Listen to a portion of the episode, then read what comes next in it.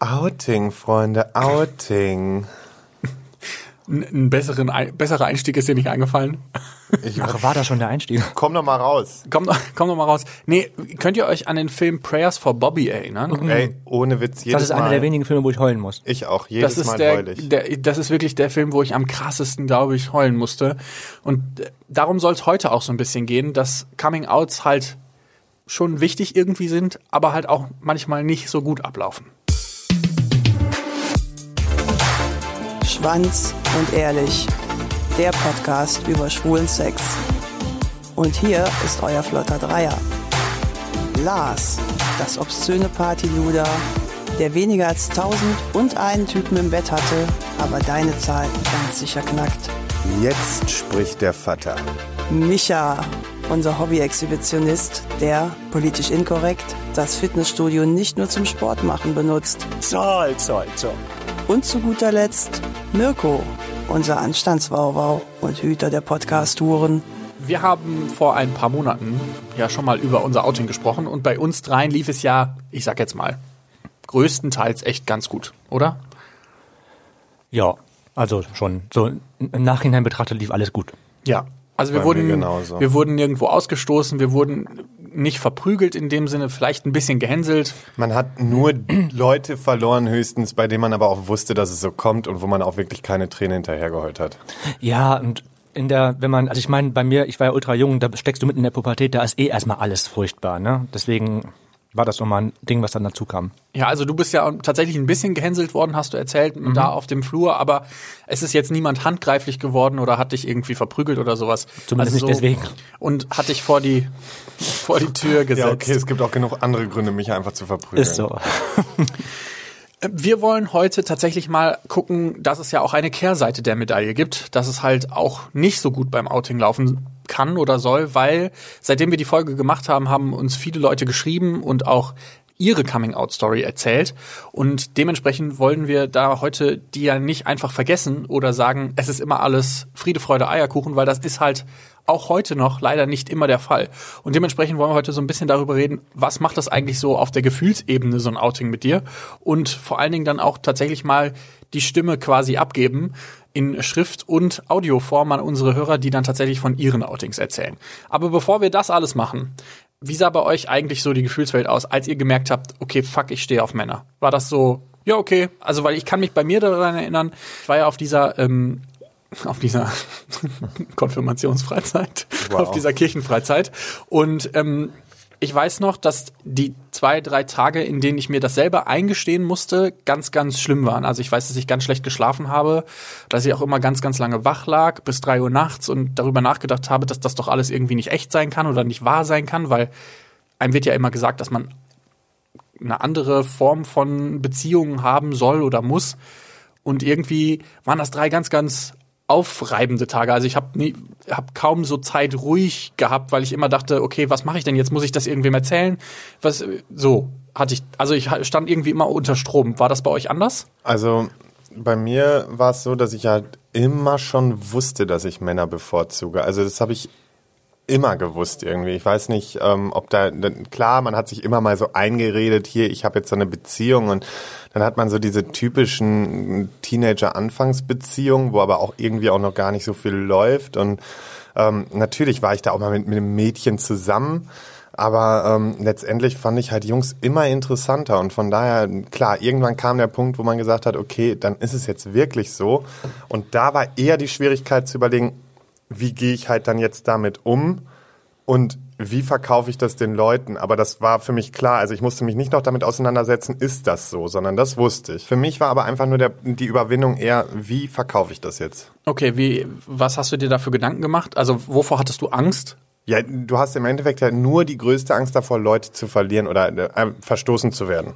Aufgrund dessen, weil du einfach weißt, wie die Leute denken, wie die Leute reden darüber. Und ähm, ich glaube, das war so das Schwierigste. Wie war das bei dir, Micha? Ähm, bei mir war das, also viele erzählen ja immer so, ah, das war bei mir von Kindheit an schon klar, weil ich habe mit Barbies gespielt, mit Puppen gespielt. Das ist bei mir damals gar nicht so gewesen. Ich war eigentlich früher ein typischer Junge, ich habe mit Autos gespielt, ähm, habe meine Batman-Puppen gehabt. Also, okay, es waren auch Puppen, ne? Aber es waren halt, es waren männliche Puppen, es waren Puppen für Jungs. Und ähm, dann aber trotzdem so im Nachhinein betrachtet, also wenn ich jetzt heute drüber nachdenke, stimmte schon mit mir früher schon was nicht, weil ich schon immer total sexuell war, auch als Kind. Ohne, ohne Witz, ich war schon immer irgendwie drauf, immer, schon immer auf Sex bezogen irgendwie. Ganz krass. Ich weiß noch, im Kindergarten habe ich einmal nur Ohr, und das weiß ich wirklich, und das ist, das ist mir im Kopf hängen geblieben. Das erklärt auch einiges. Aber ähm, ich hatte im Kindergarten so ein, ich weiß auch noch, wie der heißt, aber ich darf keinen Namen sagen. Aber ich habe dann einen Kindergartenfreund gehabt und wir haben dann halt da so Mutter, Vater, Kind gespielt. Und ähm, wir waren in so einem Zelt drin und ich weiß noch, dass ich diesen Typen die Hose runtergezogen habe und irgendwie ihn auf den Arsch geküsst habe. Und ich habe mir so eine Ohrfeige von dem kassiert. Und das war im Kindergarten. Ne? Also du warst auf jeden Fall frühreif, mein Freund. Ultra frühreif. Aber das war halt für okay, ich meine, da war sowieso nicht, also da hast du hast ja keine Ahnung, was was Sex überhaupt ist, keine Ahnung, da ist es halt, weil du spielst. Und ähm, habe dann irgendwann auch ähm, in meiner jungen Pubertät ähm, eine Freundin gehabt oder sogar schon in der Grundschule eine Freundin gehabt und dann irgendwie später noch mal so eine ernsthafte Freundin, wo man sagt, das ist eine richtige Freundin. Da lief halt sexuell nie irgendwas, aber es war halt immer so ein bisschen mein Vorzeigeschild, um, glaube ich, zu verstecken oder zu vertuschen, dass ich schwul bin, bis ich mir selber eingestanden habe, dass ich halt schwul bin. Ich habe halt auch immer mit mir rumgehadert, ist es so, ist es nicht so. Ich habe halt gemerkt, oh Gott, die Jungs in der Klasse interessieren mich viel, viel mehr als die Mädels. Die Jungs in meiner Klasse haben zum Beispiel immer über die Mädels gesprochen und über, keine Ahnung, Titten, Moschis und äh. Und ich dachte immer so, hm, ja, und ich interessiere mich eher für deine Eier.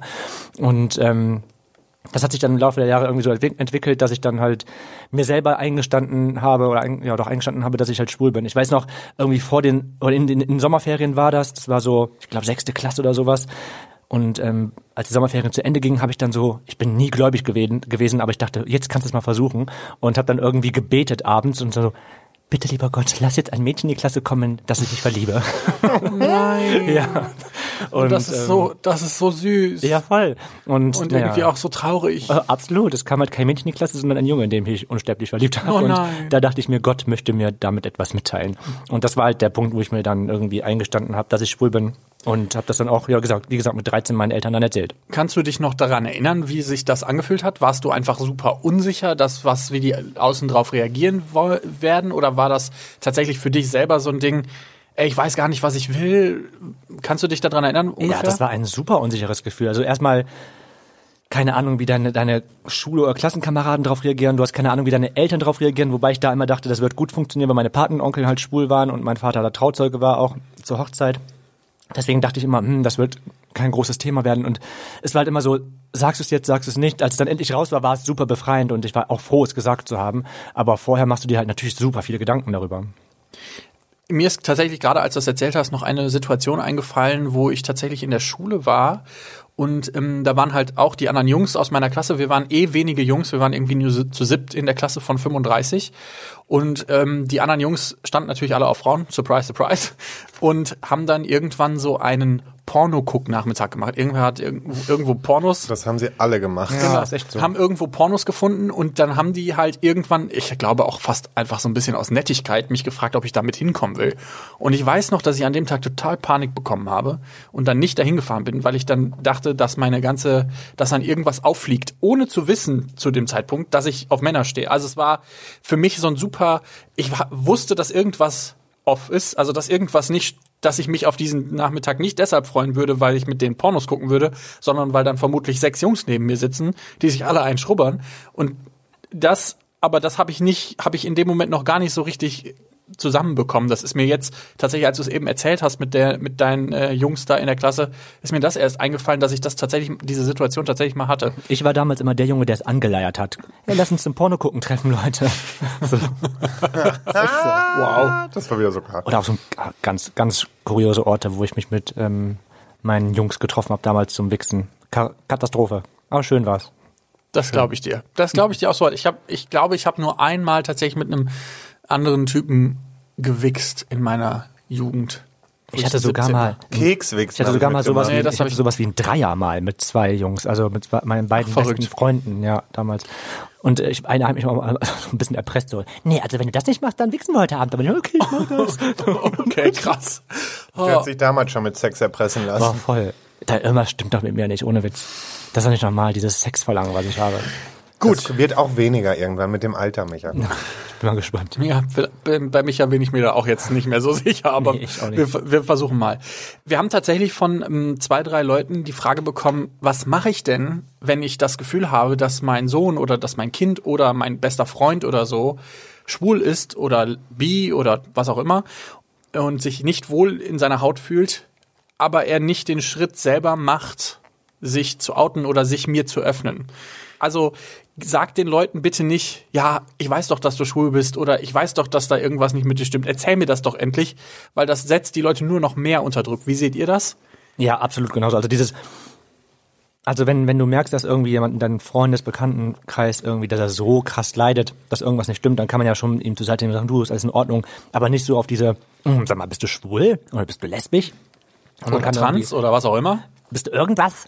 Und ähm, ich finde das immer so, so ein bisschen dieses, es gibt halt so eine Privatsphäre noch, die man einfach nicht überschreiten darf. Ja, und das ist ja auch ein bisschen Respekt Voll. gegenüber, einfach zu zeigen, hey, ich muss dich jetzt nicht damit in die Ecke treiben, weil ich kann einfach als Freund da sein und zuhören und einfach immer wieder nur das Gefühl geben, hey, egal was ist, du kannst mit allem zu mir kommen und das merkt man bei echten Freunden und dann kommt die Person auch irgendwann damit, aber man muss es für sich selber erstmal klar bekommen und deswegen darf man da auch niemanden so unter Druck setzen. Das wäre das Schlechteste, was passieren kann. Ich sag jetzt mal was total Radikales, was ich sonst eigentlich nie in diesem Podcast tue, aber in dem Moment geht es nicht um eure Probleme. Also ich verstehe, warum ihr gerne euren Freunden. Wie radikal. Ja, wie, ich verstehe, dass ihr euren Freunden helfen wollt und sagen wollt, hey, ja, ist alles cool oder so. Es geht dann halt nicht um die Probleme von dir in dem Fall, dass du dich unwohl mit der Situation fühlst, weil die Person, die sich outet, hat vermutlich eine viel größere Unsicherheit und eine viel größere Herausforderung gerade vor sich, als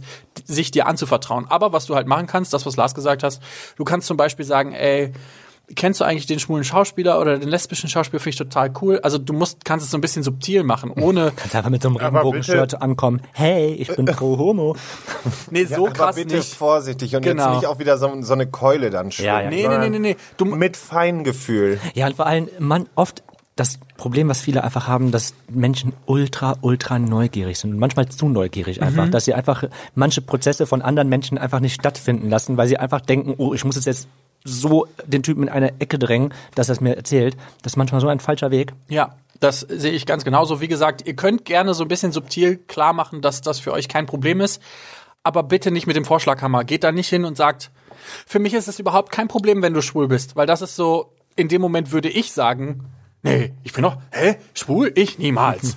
und das, ich meine, das ist tatsächlich mir passiert. Also meine Mutter hat irgendwann gesagt, ja, du bist doch schwul oder nicht? Und das sind dann halt so Momente, wo ich das extrem abgewehrt habe, wo ich dann gesagt habe, nee, ach, Quatsch, überhaupt nicht. Und das hat dann wieder ein paar Monate oder Wochen oder Jahre dann gedauert, bis ich mich dann tatsächlich wieder da in diese in die Situation reinversetzen konnte, dass ich sagen konnte, okay, da stehe ich heute zu mir. Also da tatsächlich gerne mit Feingefühl sagen, dass, ihr, dass das für euch kein Problem ist, aber bitte niemanden pushen, sich doch jetzt bitte zu outen, weil das dauert halt einfach auch vielleicht.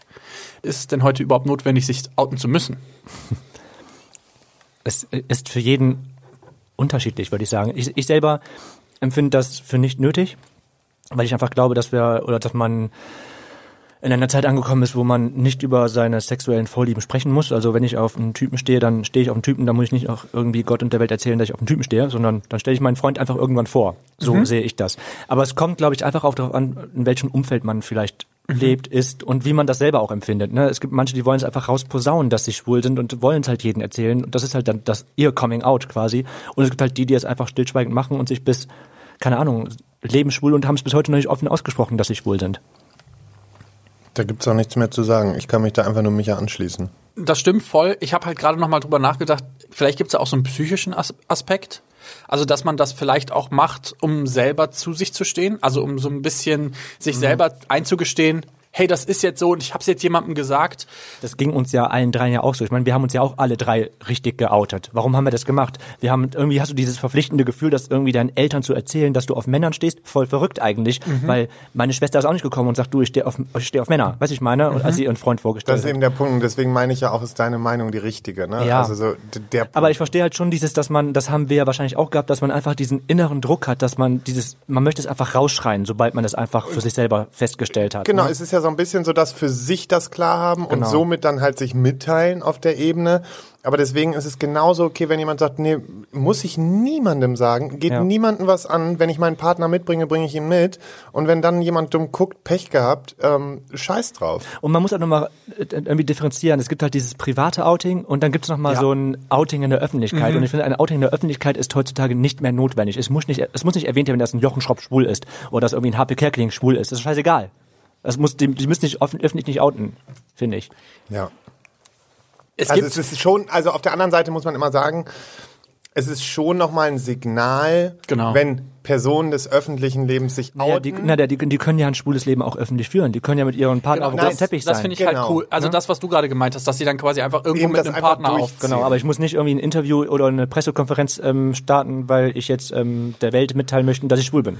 Nee, ich glaube tatsächlich, dass das momentan auch noch sehr, dann so von den Medien so ein bisschen mitgepusht wird. Also wenn jemand jetzt über den roten Teppich gehen würde mit einem Partner, dass dann vermutlich eine Bild oder so noch ankommen würde und sagen würde, hallo, wir würden super gerne über eure Beziehung reden. Dann wäre es natürlich irgendwie geil, wenn die Leute sagen, was wollt ihr noch wissen? Also ich Ja. meine, ihr seht doch, was hier passiert.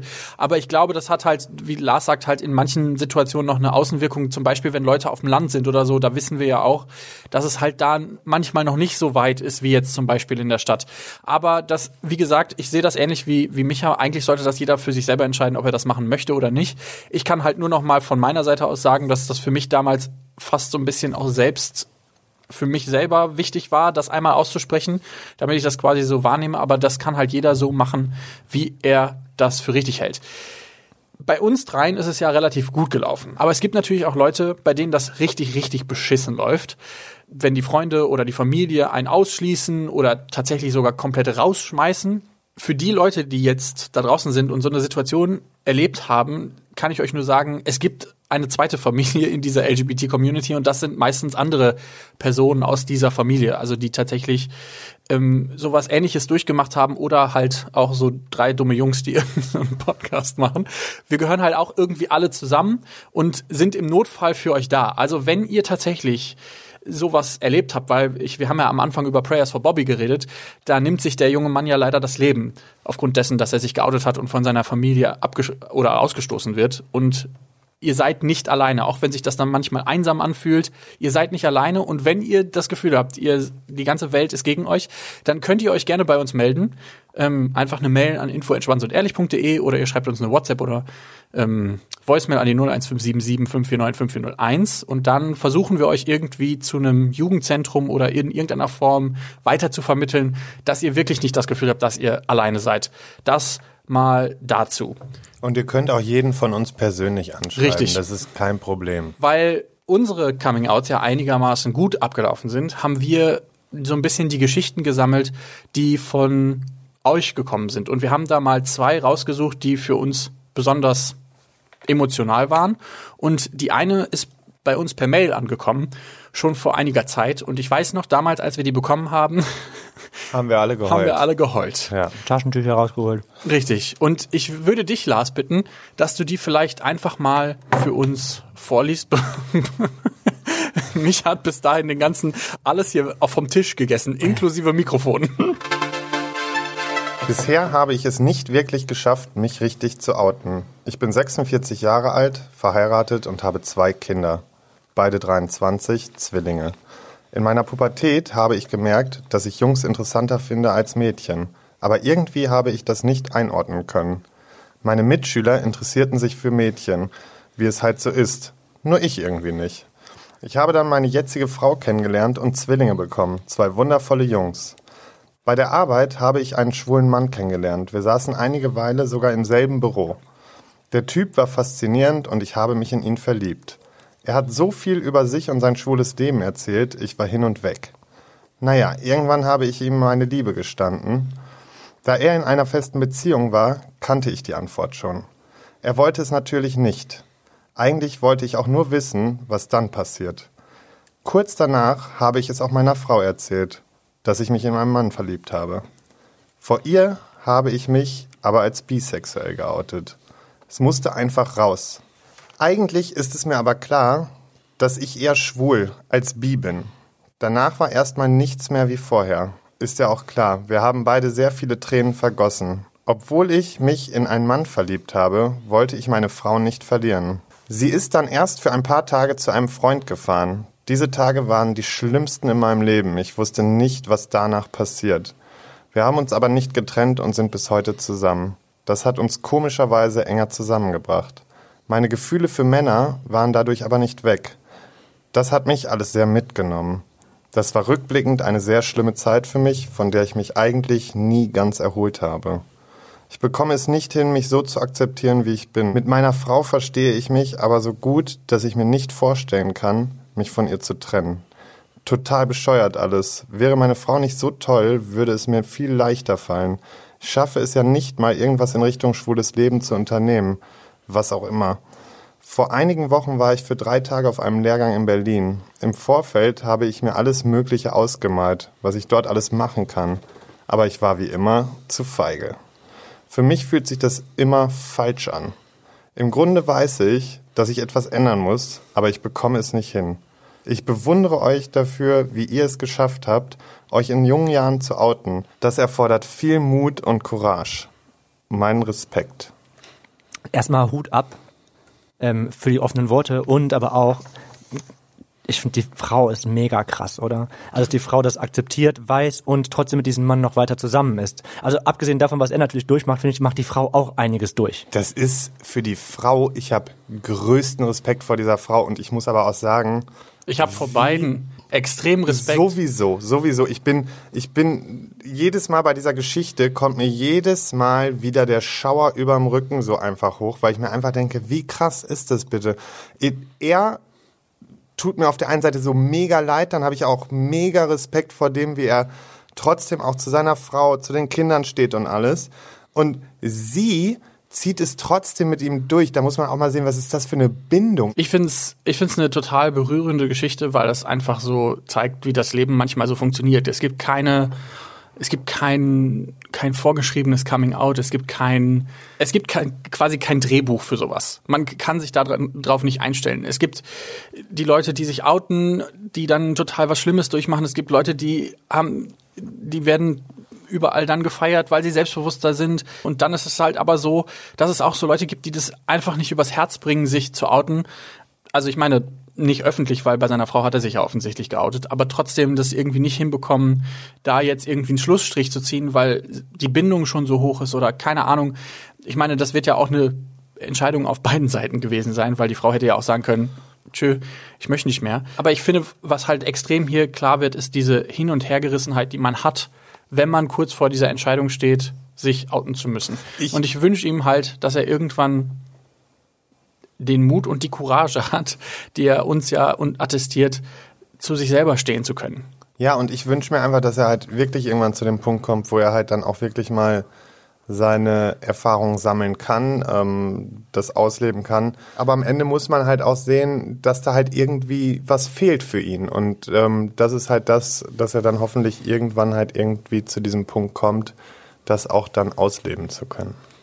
Wir haben eine zweite Geschichte, die ist ähm, tatsächlich mit einem Coming Out gekoppelt und die lief aber wirklich nicht gut und die hören wir uns jetzt mal an.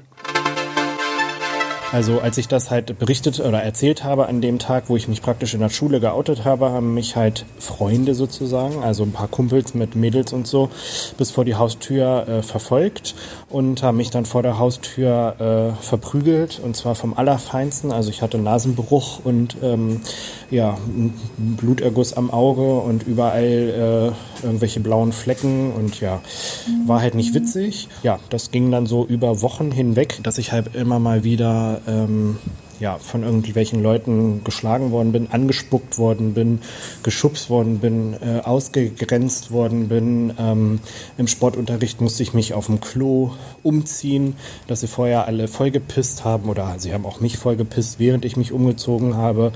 Angespuckt, auf Klassenfahrt wurde mir aufs Kissen gewichst. Ähm, ja, also ich habe im Grunde genommen so den Horror eines jeden Coming-Outs, glaube ich, durchlebt und äh, bin seitdem relativ vorsichtig, was das ähm, Erzählen meiner Neigung vor anderen angeht. Also mittlerweile bin ich in einem Alter, wo es mir eigentlich egal ist, und wo ich dazu stehe und wo ich auch stark genug bin, mich zu wehren, wenn irgendjemand was dagegen hat. Aber ähm, ja, witzig ist es immer noch nicht, muss ich ganz ehrlich sagen. Und ich versuche mich auch irgendwie gefühlt immer noch dafür zu rechtfertigen, dass ich es bin und entschuldige mich auch dafür, wenn mir dann halt mal irgendwie gegenüber einem Hetero was rausrutscht, so nach dem Motto, Mensch, du siehst gut aus oder irgendwie so. Also ähm, ja, es ist immer eigentlich immer noch nicht überwunden, mein Coming Out, weil im Grunde genommen bin ich immer noch dabei, äh, mir die Akzeptanz zu erkämpfen und ähm, mich Leuten zu öffnen, die ich halt neu kennenlerne. Also das ist im Grunde genommen so mein erstes, was ich eigentlich erzähle. Und ähm, ja, aufgrund dann ihrer Reaktionen oder so ähm, weiß ich dann, ob ich mit der Person weiter Kontakt halten möchte oder ob ich dann den Kontakt halt meide. Was halt auch so gewesen ist in der Klasse, dass ich dann halt mit ähm, so Papierkügelchen, die vorher im Mund gewesen sind, durch einen Strohhalm oder so angespuckt worden bin. Oder ähm, das krasseste, was mal gewesen ist, da haben sie mir auf mein Pausenbrot gewichst ähm, keine Ahnung, wie sie es gemacht haben. Muss irgendwie in der Pause passiert sein, weil unsere Klassen waren eigentlich immer offen und ja, Brotdose wahrscheinlich mit irgendwo hingenommen, draufgewichst und wieder rein. Und ich habe es halt erst natürlich tatsächlich beim Essen gemerkt, weil ich halt diesen komischen Geschmack im Mund hatte, den ich natürlich mit, ich, ich bin der Meinung, da muss ich 13, 14 gewesen sein, zu dem Alter, äh, in dem Alter noch nicht so wirklich kannte. Weil da kam bei mir noch nicht ganz so viel. Ähm, jedenfalls ähm, ja, fand ich das einen komischen Geschmack und habe dann erst festgestellt, was da auf meinem Brot ist. Und ja, ich habe sowas immer alles gleich gemeldet, habe das auch den Lehrern erzählt. Ähm, die haben auch ganz viel Ärger gekriegt und Klassenkonferenzen und was nicht alles und auch ihre Eltern und so. Aber ja, sie haben halt heimlich immer weitergemacht und irgendwann hat mir dann auch einfach keiner mehr geglaubt, weil meistens die Lehrer und so dann der Meinung gewesen sind, ähm, ich würde mir das alles nur ausdenken, damit ich halt immer im Mittelpunkt stehe und so. Also es wurde dann irgendwann mein Schwulsein wurde dann als ähm, ich rücke mich nur in den Mittelpunkt äh, angesehen. Ja, und das war eigentlich so die tiefste Demütigung, die ich dann hatte, dass ich im Grunde genommen nicht mehr ernst genommen wurde dafür, dass, dass ich halt bin, was ich bin. Ja, das war so mein Coming Out. Von meinen Eltern und wirklich wahren Freunden war es nie ein Problem. Meine Mutter wusste es im Grunde genommen schon seit dem Kindergarten und hatte mir dann gesagt, Schätzelein, das wusste ich schon vor dir. Und so den Rest der Familie, die sind da auch alle gut mit klargekommen. Mein Bruder ist da bis heute noch stolz drauf, weil er mal sagt, du bist für mich dadurch noch besonderer. Mein Opa ist der Einzige, der so ein bisschen aus der alten Schule kommt, der damit so ganz leichte Probleme hat. Aber ansonsten ähm, ja, was das angeht, wahre Freunde und Familie, bin ich wohl behütet aufgewachsen und das ist alles super. Halt wirklich nur in der Schule und so in der Freizeit.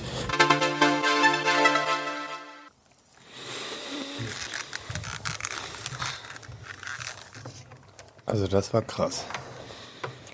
Ich, ich bin immer wieder, also ich, als ich die eben zum ersten Mal gehört habe, dachte ich so, ey, ich habe so viel Glück gehabt. Ich habe wirklich ich bin ja auch in so einem katholischen Dorf aufgewachsen und eigentlich hätte ich jetzt damit gerechnet, dass das bei mir vielleicht hätte ähnlich ablaufen können, aber ich habe so viel Glück gehabt, dass das eben nicht so gekommen ist. Aber das ist immer je nachdem, was, was für Assis du in deinem Umfeld einfach hast. Das ist halt einfach so, steckst du nicht drin. Ne? Das ist halt krass. Vor allem, ich finde es halt viel, viel krasser. Man ist selber so weit weg davon, man kann sich das gar nicht vorstellen, dass sowas heutzutage so noch stattfindet Ja. irgendwie. Ne? Das ist ja, das ist, als wäre es vor 20 Jahren gewesen. Nee, der ist tatsächlich ungefähr unser Alter, vielleicht ein bisschen jünger sogar und ähm, hat dann diese Geschichte erlebt, die ich ganz, ganz schlimm finde. Und ich habe, ich meine, heutzutage ist dieses homophobe ja auf den Schulhöfen immer noch oft zu sehen. Das würde jetzt den Rahmen sprengen, darüber jetzt heute ähm, das noch alles zu thematisieren. Aber ich möchte also ich möchte gerne einen Appell machen an alle Lehrer oder Erziehungsberechtigten in dem Moment. Ja, dass die Augen aufgehalten werden. Was ist denn das eigentlich? Wenn ich das schon wieder höre, ne, raste ich komplett aus. Weil, wenn man sich mal überlegt, da wird jemand so misshandelt auf so eine schreckliche Art und Weise und dann wird er nachher noch dargestellt als der, der die Aufmerksamkeit sucht durch solche Geschichten. Was, da haben die ganzen Pädagogen einfach mal so versagt, wie schlimmer nicht geht. Also haltet mal die Augen offen und passt auf, was mit den armen Menschen da draußen passieren kann. Ey, ich bin auf 180, ey. Ja, der hier, der Ausschlag ist schon wieder ganz groß. Tatsächlich ähm, kann ich da Lars nur so ein bisschen zustimmen. Ich weiß, Pädagogen haben irgendwie alle, müssen immer, sollen immer irgendwie alles im Blick haben, aber das ist halt auch gar nicht möglich. Ich Die verstehe haben keinen aber, einfachen Job, aber sorry Leute, wenn jemand ihr- auch noch aufrichtig ist und zu euch kommt, ja, Ja. wie kann man's so verkacken? vor allen Dingen frage ich mich halt, jemand, der extra zu einem Lehrer geht und sagt, ähm, ja, also da hat mir jemand aufs Brot gewichst. das ist ja auch nichts, wo ich, also was ich gerne mache. Ich verstehe auch gar nicht, warum solche Schüler weiter auf der Schule sind. Also Ja. eine Klassenkonferenz bringt doch da gar nicht. Also so, so, die müssten eigentlich von der Schule sofort verwiesen werden. Wie gesagt, da ist vermutlich eins zum anderen gekommen und das finde ich halt eigentlich das Schlimmste, dass halt irgendwie dem jungen Mann dann nicht mehr geglaubt worden ist und das ist so, da, da sollten wir uns alle irgendwie an die eigene Nase packen, wenn jemand über seinen Schatten springt und so eine und so eine Geschichte erzählt. Natürlich kann man irgendwann mal fragen, ob das so re realistisch ist, aber Leute, die das macht man nicht aus Spaß. Da geht man nicht zu einem Lehrer und sagt, haha, da hat jemand auf mein Brot gewichst, sondern der Junge wird zum Lehrer gegangen sein und gesagt haben, also Herr XYZ, da hat mir jemand aufs Brot gewichst. Und wenn du das dann nicht ernst nimmst, da machst du so viel kaputt. Und ich meine, er hat es ja selber gesagt, er versucht sich immer noch zu rechtfertigen, dass er schwul ist. und Das das, sieht Das wird wahrscheinlich sein ganzes Leben lang auch so sein, dass Eben. da irgendwie ein Punkt ist oder ein Knackpunkt ist, der der irgendwie einen Das die ist ja ganze was, Zeit das, das, verletzt. das, das musst du ja, das, das kriegst du gar nicht so einfach verarbeitet. Aber ich möchte gerade mal, wo wir noch dabei, ich möchte mich einfach sowas von, von Herzen bedanken, dass er so offen bei uns war Ja. und dass er uns diese Geschichte erzählt Ja, nicht nur hat. das und krass, dass du das so durchgestanden hast. Das Ja, auch. Ich wirklich. weiß, Ich ich weiß nicht, ob das jeder so dir. durchgestanden hätte. Das Ja. ist so.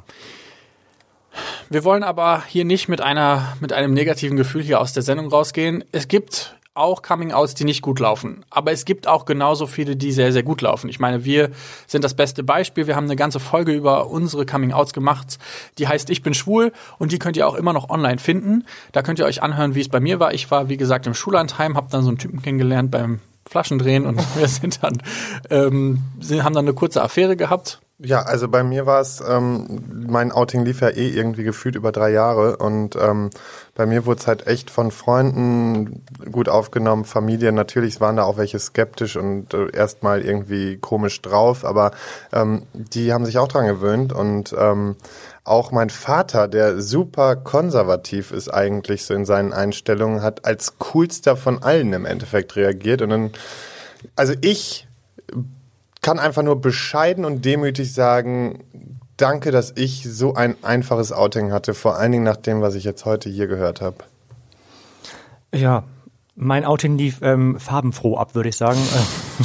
Meine Mutter sagte ja damals zu mir, ähm, häng's bitte nicht an die große Glocke. Und ähm, wenn man mir sowas sagt, dann hänge ich an einer noch größeren Glocke. Und deswegen lief ich ja in pinker Röhrenjeans rum, in pinken Shirts rum und ähm, pinken Schacks umher. Und habe halt dann auf dem Dorf mal gezeigt, was schwul ist auf dem Land. ähm, so habe ich also mein Outing und mein Schwulsein ähm, ausgelebt, erlebt, belebt, verlebt. kann man das so sagen? Ja, Ja, Kann man. das, Das kann man. Das, durchgezogen. das hast du sehr, das sehr, hast du durchgezogen.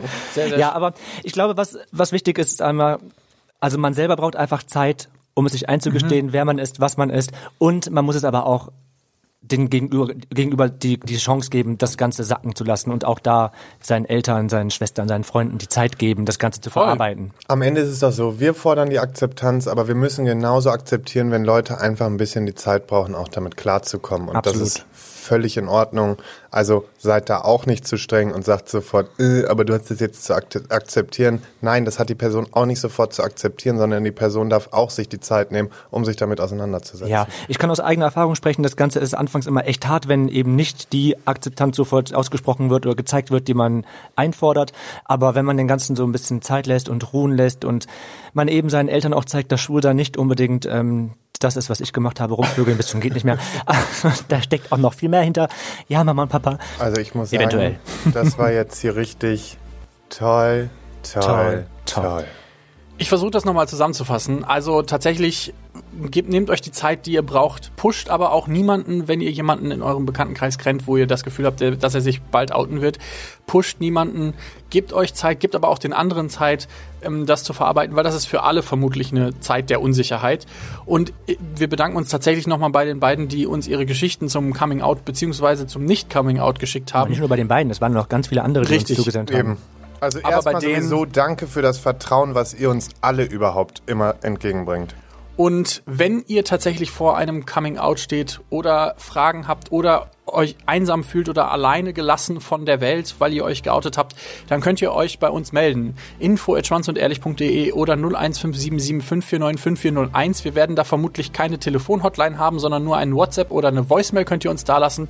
Aber ihr könnt uns da auf jeden Fall schreiben und wir versuchen euch dann schnellstmöglich irgendwie weiterzuleiten oder zumindest irgendwie die erste Hilfe in, sage ich mal, zu leisten. Wir haben auf jeden Fall alle drei ein offenes Ohr für euch und ähm, ja, selbst auf äh, Instagram könnt ihr uns kontaktieren, auch uns privat. Ähm, ich denke, da hat keiner von uns was dagegen. Nee.